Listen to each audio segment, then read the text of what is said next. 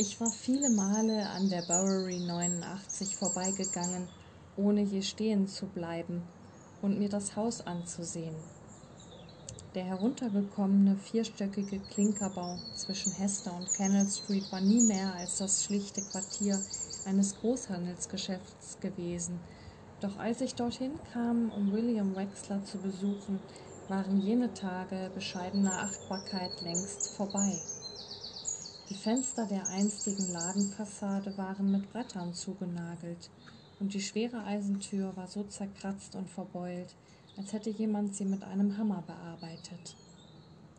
Ein bärtiger Mann mit irgendetwas Alkoholischem in einer Tüte lag auf der einzigen Treppenstufe herum.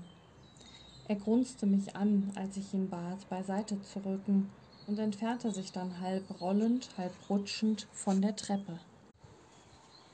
Mein erster Eindruck von Menschen wird oft von dem überlagert, was ich später erfahre. Doch bei Bill ist mir während unserer ganzen Freundschaft zumindest eine Erinnerung an dieser ersten Sekunde geblieben. Bill hatte Ausstrahlung, jene geheimnisvolle Anziehungskraft, die Fremde verführt. Als er mir die, als er mir die Tür öffnete, sah er fast genauso verlottert aus wie der Mann auf der Treppe. Er hatte einen Zweitagebart. Das dichte schwarze Haar auf seinem Kopf stand oben und seitlich wild ab, und seine Kleidung starrte vor Schmutz und Farbflecken. Doch als er mich ansah, fühlte ich mich zu ihm hingezogen.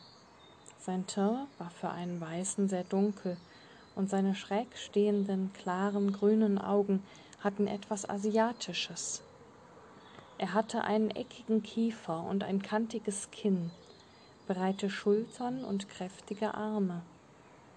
Mit seinen 1,85 schien er mich weit zu überragen, obwohl ich selbst nur ein paar Zentimeter kleiner bin. Später entschied ich, dass seine fast magische Anziehungskraft etwas mit seinen Augen zu tun haben musste. Als er mich ansah, tat er es direkt und unbefangen, und doch spürte ich zugleich seine Verinnerlichung, seine Abgelenktheit.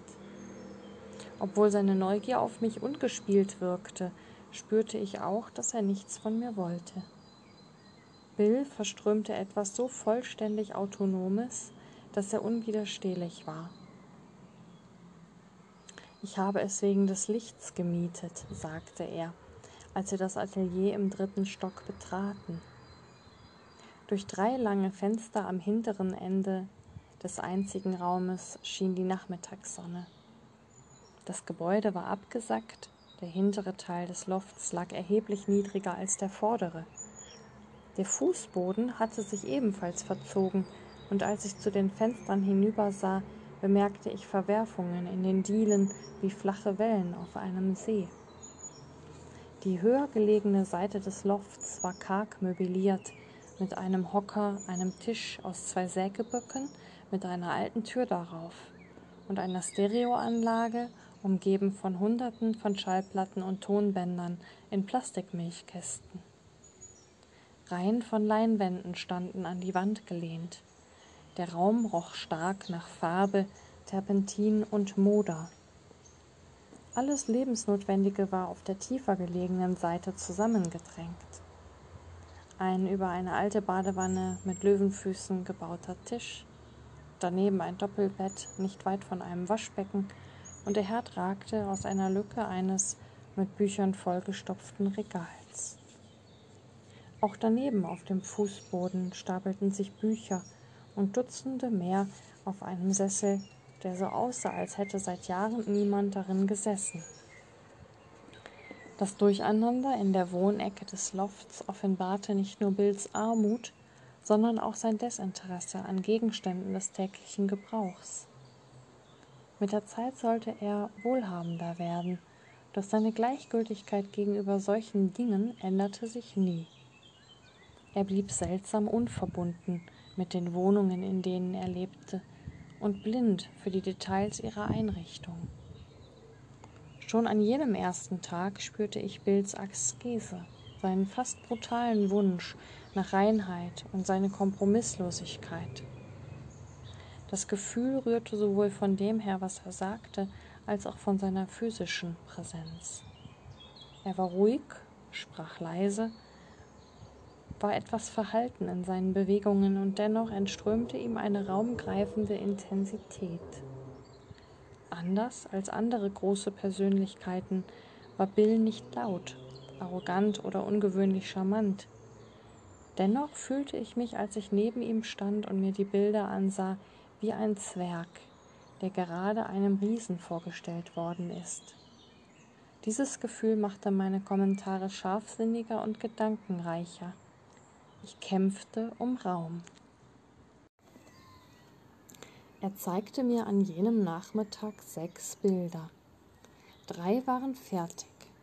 Die drei anderen hatte er gerade angefangen. Skizzenhafte Linien und große Farbfelder.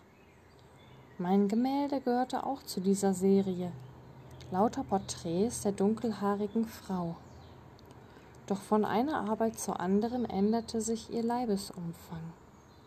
Auf der ersten Leinwand war sie dick, ein Berg blassen Fleisches, in engen Nylonshorts und einem T-Shirt.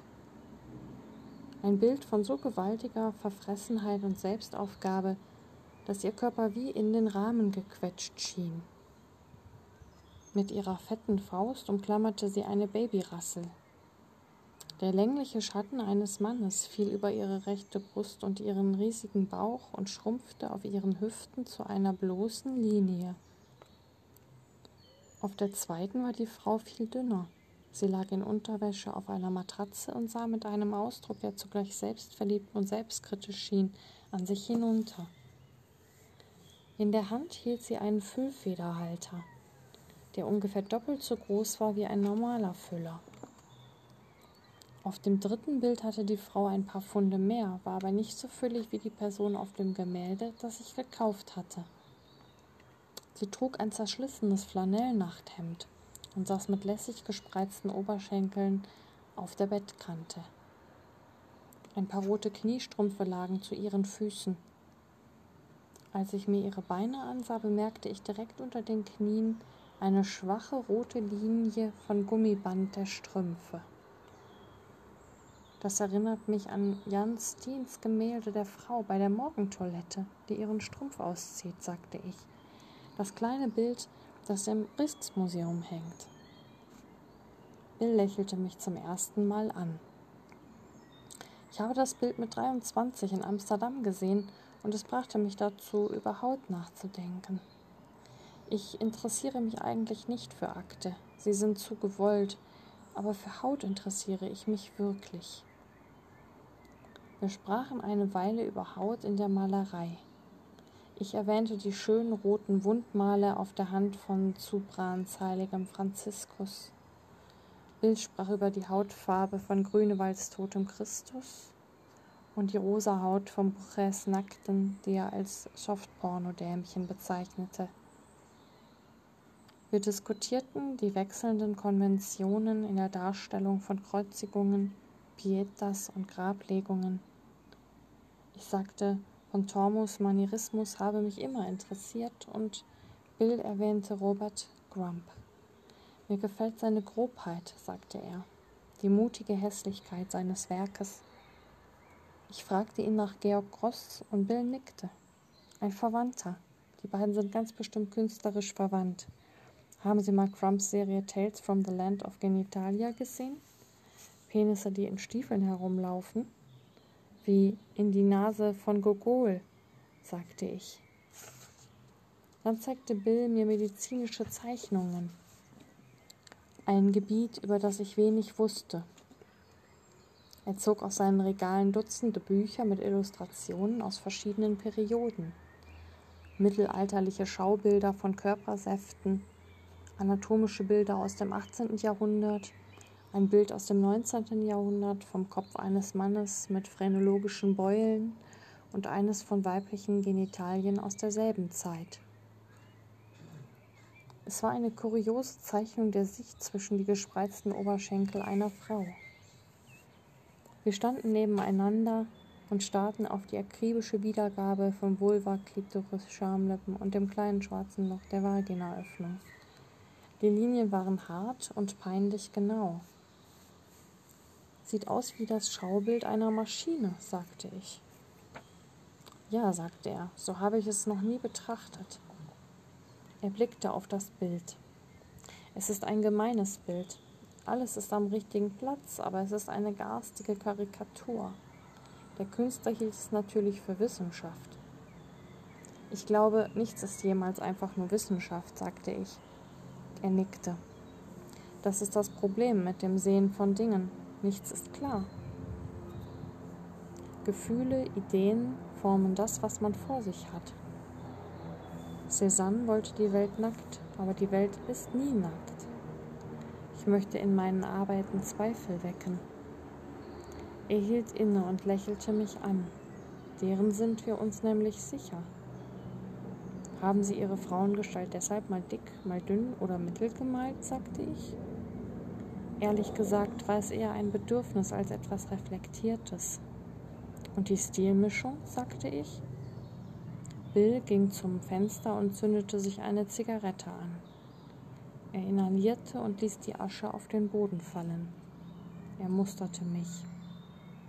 Seine großen Augen waren so durchdringend, dass ich wegschauen wollte, doch ich tat es nicht. Ich bin 31 Jahre alt und Sie sind der erste Mensch, meine Mutter nicht mitgezählt, der eines meiner Bilder gekauft hat.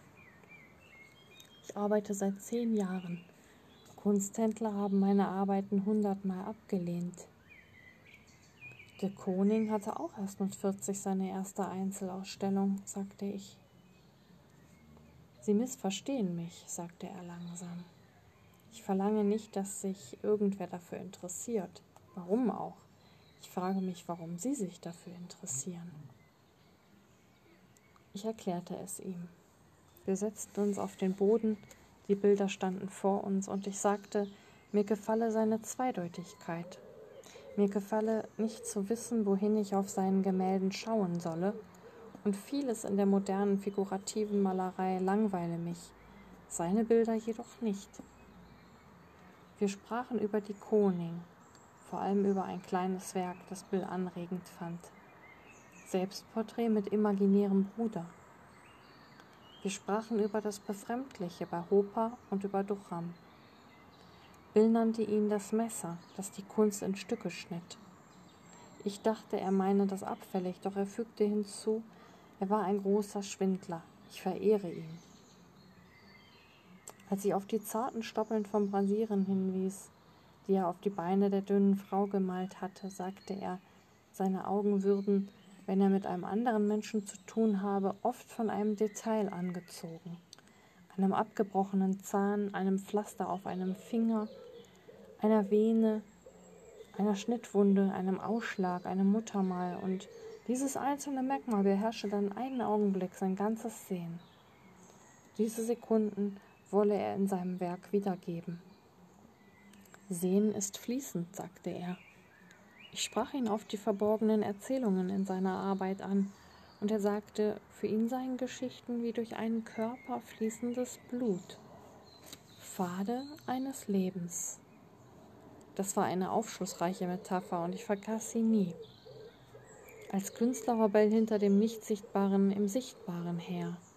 Das Paradoxe daran war, dass er sich entschieden hatte, diese unsichtbare Bewegung in gegenständlicher Malerei darzustellen die nichts ist als gefrorener Schein, eine Oberfläche. Bill erzählte mir, er sei in der Vorstadt aufgewachsen, in New Jersey, wo sein Vater mit großem Erfolg einen Handel mit Pappkartons aufgebaut habe. Seine Mutter leistete ehrenamtliche Arbeit bei jüdischen Wohlfahrtsvereinen, war Betreuerin für die jüngsten Pfadfinder und hatte am Ende eine Konzession als Immobilienmaklerin bekommen. Seine Eltern hatten nicht studiert und es gab wenig Bücher im Haus. Ich stellte mir den grünen Rasen und die ruhigen Häuser von South Orange vor, Fahrräder in Einfahrten, die Straßenschilder, die Doppelgaragen. Ich konnte gut zeichnen, sagte er, aber Baseball war mir lange wichtiger als Kunst. Ich erzählte ihm, dass ich im Sport an der Fieldston Stool gelitten hatte dünn und kurzsichtig wie ich war, hatte ich im Außenfeld gestanden und gehofft, niemand würde mir den Ball zuschlagen. Jede Sportart, zu der man ein Gerät brauchte, war für mich tabu. Ich konnte laufen und schwimmen, aber sobald man mir etwas in die Hand gab, ließ ich es fallen.